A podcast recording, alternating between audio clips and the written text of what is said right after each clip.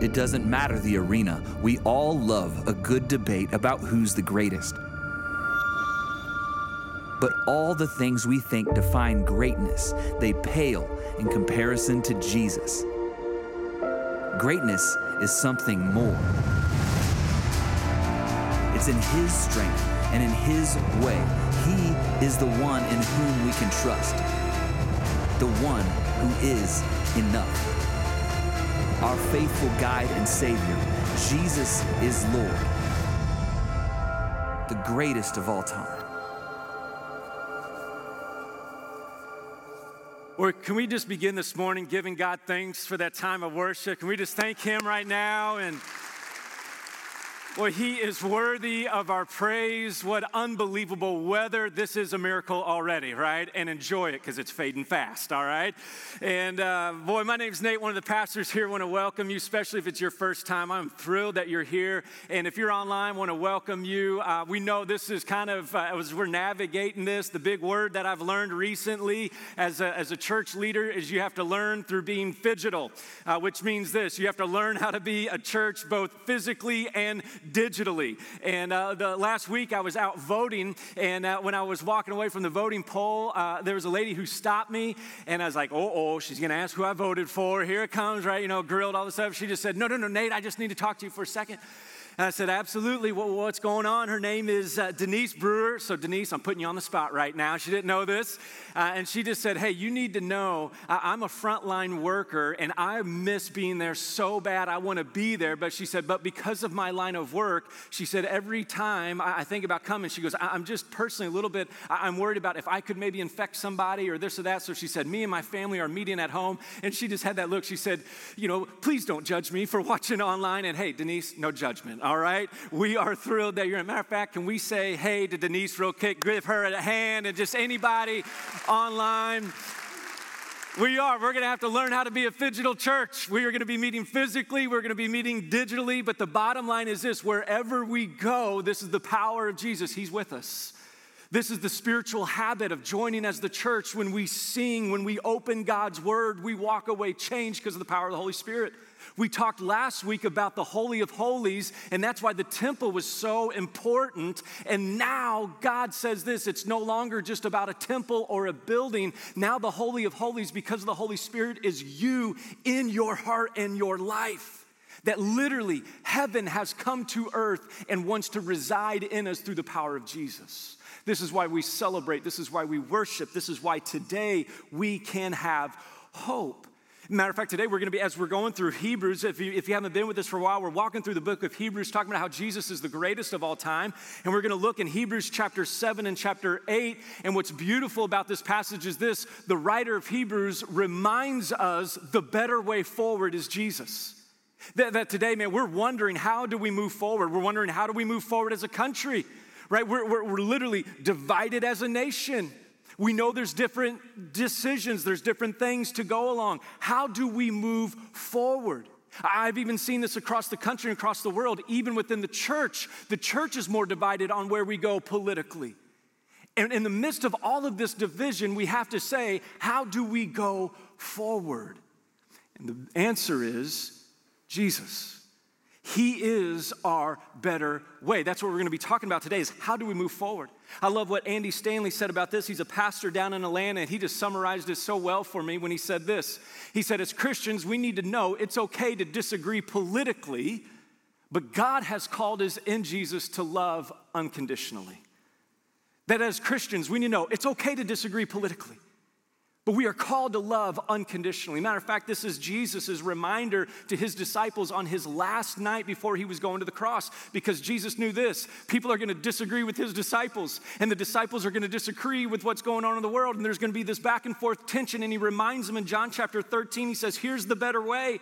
He says, A new command I give you, as I have loved you, so you must love one another. And by this, all men will know that you are my disciples if you love one another. Let's be honest.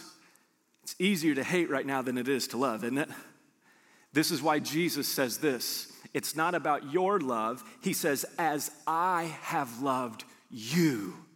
As I have given you a better way, as I have given you a better love, it will be better than the love that you have. Because let's be honest, a lot of us, man, we run out of love. We run out of patience. I know already, pray for me. My daughter, her school had to shut down, so for the next two weeks, we're quarantined. Let's hold a prayer service after, all right? You know, come and lay hands on us as a family. We're going, how are we going to make it through this? We're running out of patience. We're running out of this. We're running out of this. And Jesus says, here's how you're going to go forward not by your love, not by your patience, not by your ability, but my love.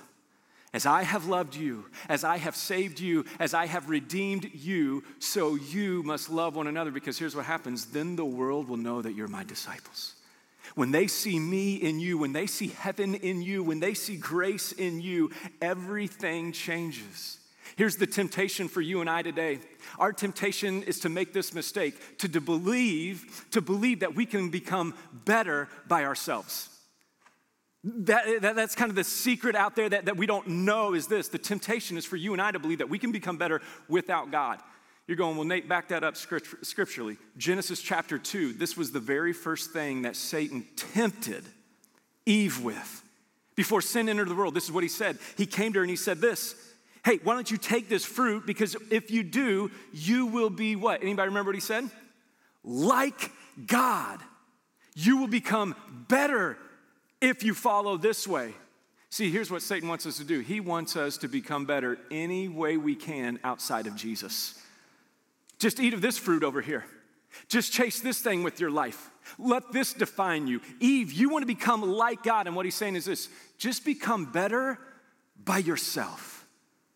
Now, here's the thing a lot of us, not when it comes to building, but a lot of you, you guys are, you, you are better at building than I am. Matter of fact, this is why the cost of lumber, I didn't know this because I don't know how to build anything, but, but the cost of lumber during the season has gone up 130%, I found out. Matter of fact, they said this about new homes that are being built. The new homes have gone up $16,000 on the average, not because of home values, but because strictly the cost of lumber. And this is why, because you guys know how to build. You guys know how to build decks. You guys know how to build things on your house. You guys know how to make things better. And the temptation is to believe that we can come, become better by ourselves without Jesus. That's what Satan wants for you. That's why sin is defined this way sin is missing the mark. Sin is you and I going off on our own, believing we become better, believing we have another road to go, rather than the road that Jesus has for us. That's why the writer of Hebrews says, No, no, no, no, I want to call you back to the better. I want you to get off this road of you trying to follow and become better by yourself. Because let's be honest, after a while of trying it and failing, sometimes we become so defeated because we try to become better by ourselves, we're just exhausted. And Jesus says, You come to me because I am better. This is literally what the, the writer says in Hebrews chapter 7, verse 11. He says, If perfection could have been attained through the Levitical priesthood, talking about the Old Testament, for on the basis of the law was given to the people, why was there still a need for another priest to come? One in the order of Melchizedek, not in the order of Aaron, talking about Jesus. He's going, why is it that if we could all become better by ourselves, why did we need Jesus? Because here's why we can't actually become the better that we need. Even in the Old Testament, even the Israelites, they realized, I need to become better. Even if you're not a follower of Jesus here today or watching online, man, we're so glad you're, you're tuning in. But here's the deal this is what we all have in common. Everybody in this room, we all want to get better, don't we? I want to get better. Man, I want to get better at following Jesus. I want to be better as a dad. I want to be a better spouse. I want to be a better friend. I want to be a better pastor. Man, I can give you 20 things that I know I need to get better in. I have no shortage of on that. This is why we're all together because we all know in this room, this is why we're here. We're going, I want to get better. I may not be able to identify what it is and I may not know how to get better, but I know this. I want to get better. I want to get better. The writer is saying this hey, remember, if perfection could come, then we wouldn't need Jesus. Turns out we need Jesus. He goes on in verse 18. The former, the former regulation is set aside because it was weak and useless, talking about the law, how the law can't make us perfect, for the law made nothing perfect, and a better hope is introduced by which we draw near to God. Then he says this in verse 22 because of this oath, because of what God has done through Jesus to us, Jesus has become the better, the guarantee of a better covenant. The writer, actually, in Hebrews chapter 7 and 8, uses the word better here in these two chapters more than the entire New Testament combined. You know what the writer wants us to grab today? If you're taking notes, you just want to write this down. It's real simple three words Jesus is better. But Jesus is better. He's better than your best effort.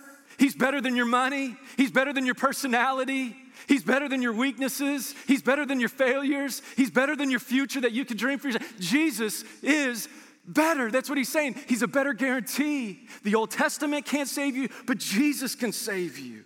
And I love it. He literally word he uses the word guarantee here. It's the only time in the New Testament this word is used when he says he is the guarantee. Jesus is our guarantee. See, a lot of times, this is what happens. We want to get better, and we go, Well, how are you going to get better? Well, I'm hoping, you know, this will happen, right? I, am hoping this gets better. And what, what the writer says is this Oh, Jesus isn't just a maybe. What he's saying is this Jesus is a better hope for us. He is our foundation. He is our guarantee. How do you know things are going to get better in the future? Hey, I don't know how all the things are going to play out, but here's what I know Jesus is going to be with us, Jesus is going to lead us, and because He is going to be with us and He is going to lead us, here's what I know things are going to get better. Things are going to get better. Oh, no, no. Doesn't mean all the strife's going to end. Doesn't mean all the conflict's going to end. That's when he returns from heaven. Then it's all over. But I know this right now, because of the power of the Holy Spirit, he wants to get me better. There is a guarantee. Matter of fact, my family and I, uh, we, we, needed this hope. We need this hope as a family. And uh, this week, my kiddos woke up, and because Halloween is over, they're like, Is it Christmas? Right? And you know, that, that's just the way the, the kid, and I'm like, Really? It's not about Christmas, it's about your presents. I know, I know you kiddos. And this is what a couple of them said this week. They said, Dad, can we put up the tree? Yep, and we did this this week. Got a picture of it, right? I think it was like on Wednesday this week. Hey, hey, don't judge me, all right? But I tell you, man, we put on Bing Crosby. We made sugar-free hot chocolate. We didn't give them sugar hot chocolate, right? We'll do the sugar-free hot chocolate. This is eight in the morning, right? All this stuff's going on. We're decorating the tree before I come into work, and this is why it felt so good, because Christmas reminds me of hope. Here's the beautiful thing about Christmas Christmas isn't once a year, Christmas is every day, every moment. He is Emmanuel, God, what? With us. He's better. He's better.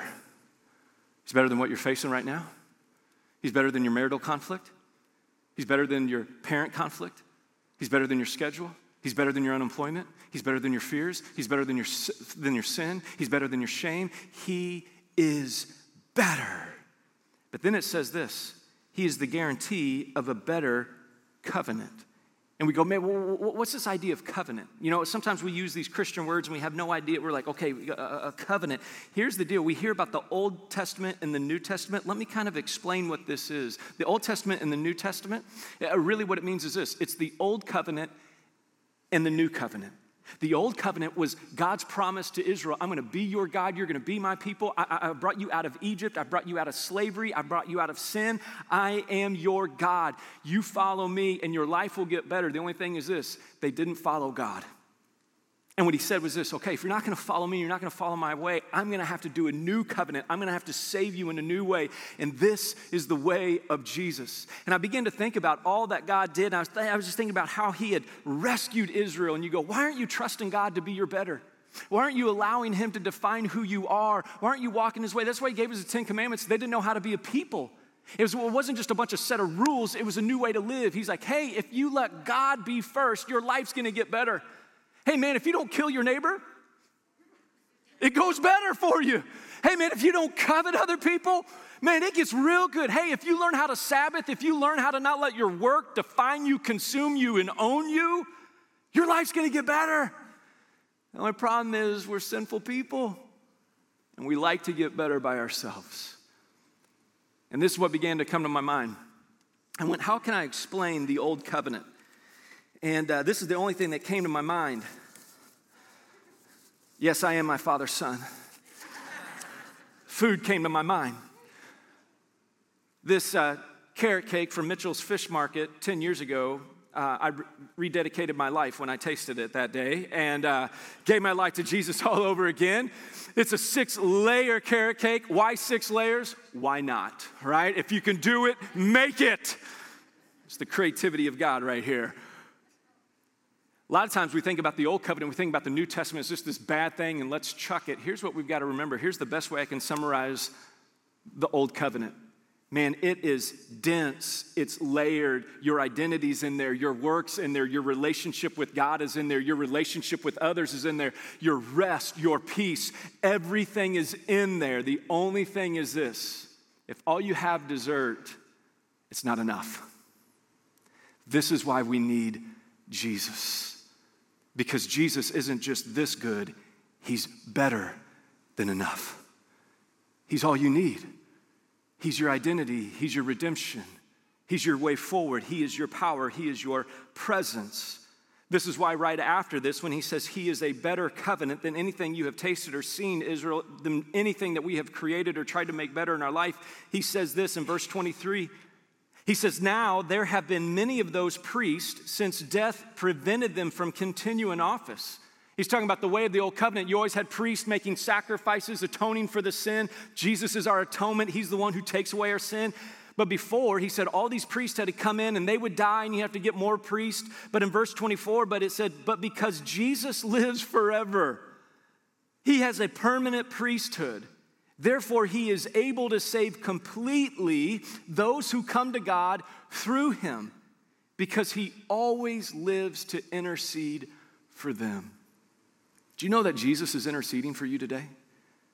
You may feel alone today. You may feel like you've got to figure out life today. You, you, need to remember Jesus is forever. He has come to save us completely. He's come to save us completely. And He is interceding for us right now. He's standing on us on our behalf. He is saving us. He is holding us. God, He is better than anything we have tasted or seen in our life. See, Jesus is our better priest, which means this when we allow Jesus to be better, Jesus makes us a better us.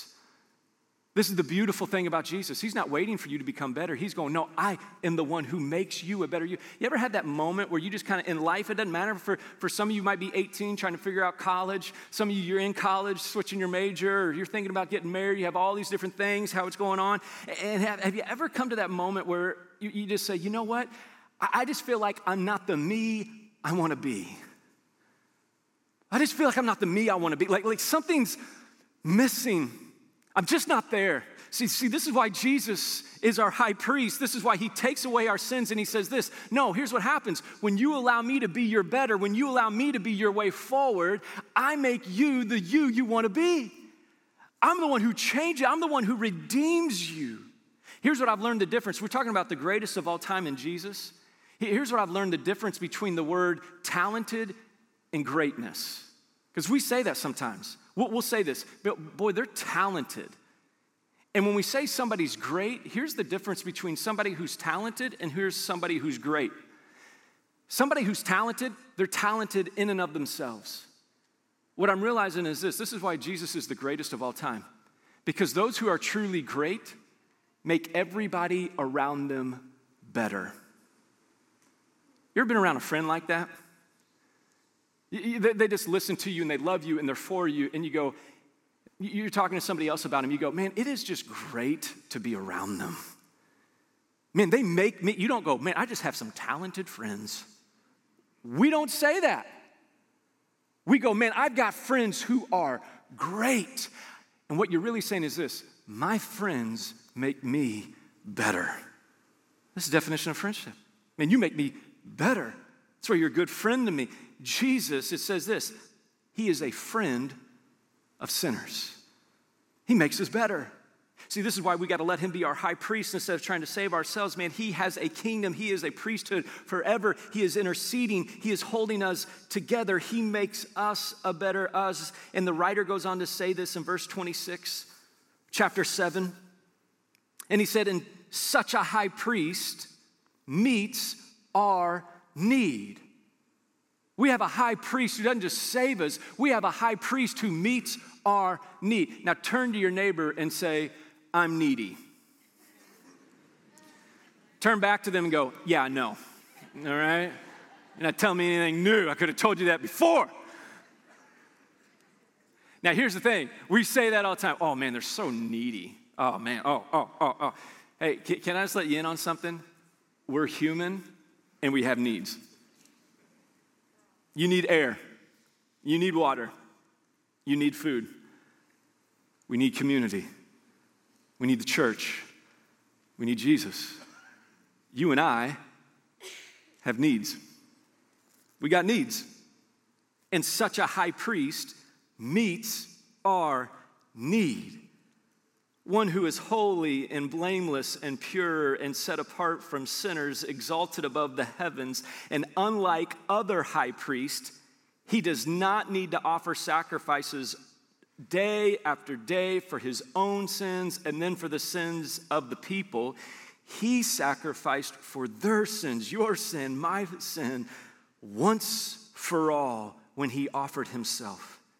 For the law appoints as high priests men who are weak, but the oath which came after the law appointed the Son Jesus, who has been made perfect forever. Jesus meets your need and my need forever. Forever.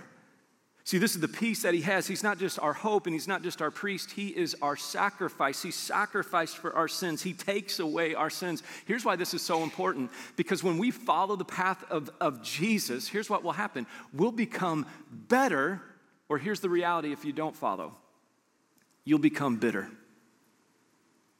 Here's why this is so important right now for us today, especially as Christians. We're going to become better if we allow Jesus to deal with our sin and our imperfections, or we're going to become bitter. Paul says bitterness is like the gateway sin to all other sins. Bitterness is a lot of times this it's that intangible sin that we don't really see taking root in our heart. It's kind of the seed. We become bitter. We, we, we, kind of don't like this, but we don't address it. We don't say it. We don't confess it. We don't deal with it. And then it grows into something else. That's how Paul describes it in Ephesians chapter 4. Listen what he says about bitterness. In verse 31, he says, Get rid of all bitterness. And he does this in a, in a, in a flow. It, it continues to build. It says, Get rid of all bitterness, rage and anger, brawling and slander, along with every form of malice. Now, let me be honest. A couple years ago, I had to look up the word malice. I'm like, That's right, let's get rid of that. What are we getting rid of? You know, what is malice? Here's what malice is Malice is you and your imaginary conversations destroying people around you. We have those, don't we? And have you ever found out we always win our imaginary conversations?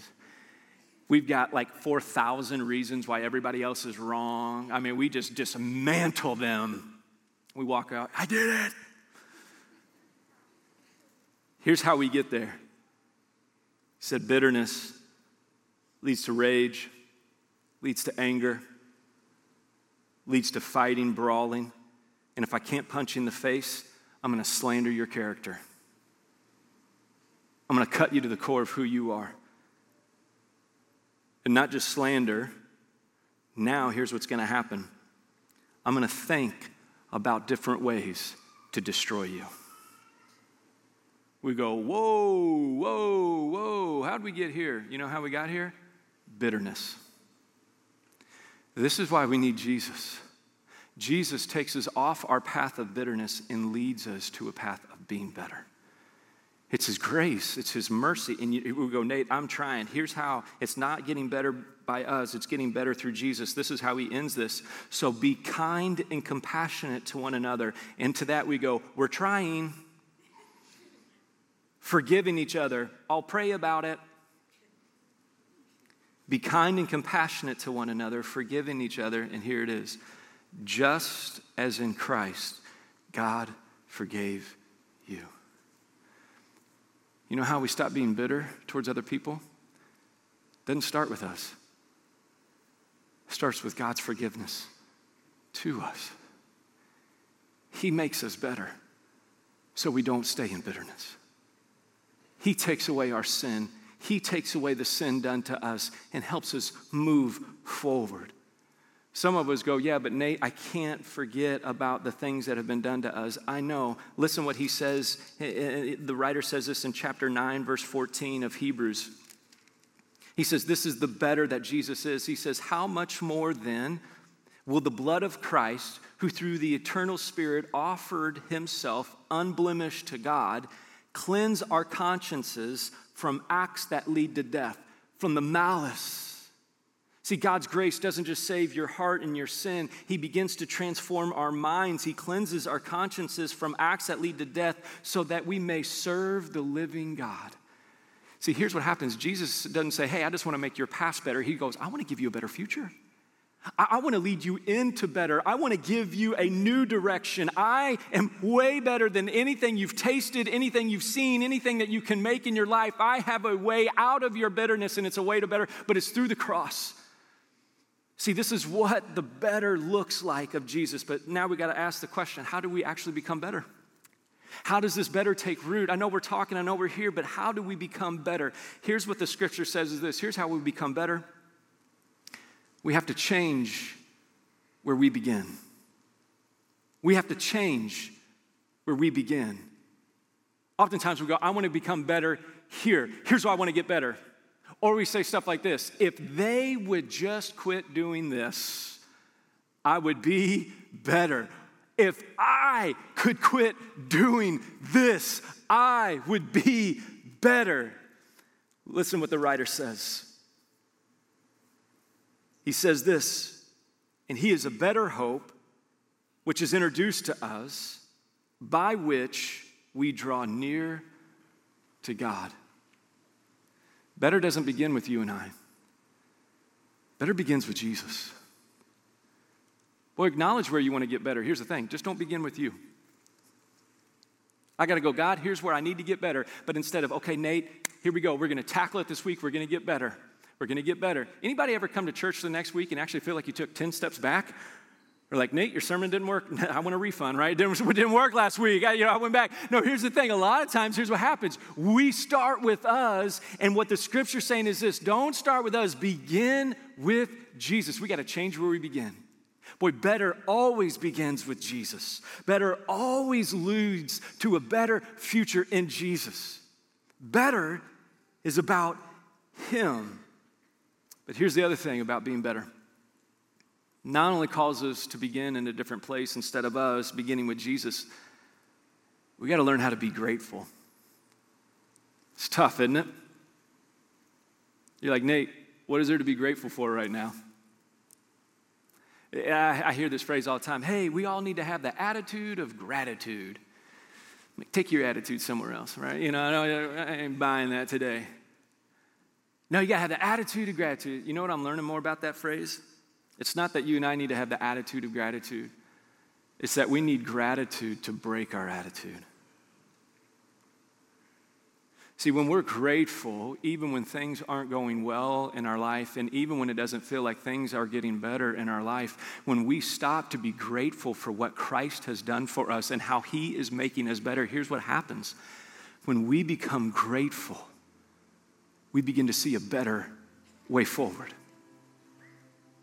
This is why Paul, later on, he begins to write everything. He was the worst sinner. He says that, man, I'm the chief sinner. I was against God. I was against all this other stuff. And instead of beginning with him, he begins to begin with Jesus, and things begin to get better for Paul. Life circumstances are still hard, but he navigates this. And then he uses this phrase over and over again throughout the New Testament. You can look it up. He, he just keeps saying this phrase, and with thanksgiving, present your request to God and with thanksgiving and giving thanks and with thanksgiving and giving thanks and with thanksgiving because this is what he knows Jesus, even though my circumstances might not be getting better, you're my better. You're gonna lead me, you are the better way. It is November. What an opportunity for us to give thanks. For us to give thanks to Jesus, you are our better priest. Jesus, you are our better hope. Jesus, you are our better sacrifice, better than anything we've tasted or seen. Jesus, you're better. Let me just dream together for a moment as a church. What would it look like for us, just as a church, as a community, if all of us began just to say this Jesus, today, I'm going to let you be my better. I don't know maybe what that looks like. I don't know maybe what you're going to dress in my life, but I know this. I'm just going to say, Jesus, I'm going to let you be my better today. What would that do to your marriage? What would that do to you and your identity? What would that do for you, for you high school and junior high kids who are trying out for sports? What would it look like for you to walk into your tryout knowing and believing no matter what a coach or another player or another friend thinks about you, you go, Jesus, you're my better no matter what happens? What would it look like for you to walk into work already, not going, I'm going to see how the day goes, and maybe my day will get better, but when we wake up, we go, Jesus, you're better. You're better. And I'm going to walk in your way of better. Here's what I want to do right now I don't want to just talk about Jesus being better. As a church, I want us to get better right now. And that doesn't begin with us, that begins with Jesus. And so here's what I want us to do I, am going to give you just a moment here to talk with your Father. I got a question I want to put up on the screen. I don't want to just say, hey, let's begin with Jesus and let's be thankful to Jesus. This is the conversation I want to have you join in on today with me, talking with our Father. And this is just what it is. This is the conversation I want to invite you into today. Jesus, thank you for being better than fill in the blank. I don't know what that is for you today. Might be some shame, might be some sin, might be some fear. Might be some anxiety, might be some worry, might be some anger. Jesus, thank you for being better than He has a better way for you and I today. Right now, we're going to invite you just to talk to your Father. Because a better way, a better covenant, a better hope, a better priest, a better sacrifice is here. Let's take a moment right now and just answer that question and talk to your Heavenly Father because a better way in Jesus is here. And then I'll wrap us up in prayer. Let's talk to Him right now because He wants to make us better.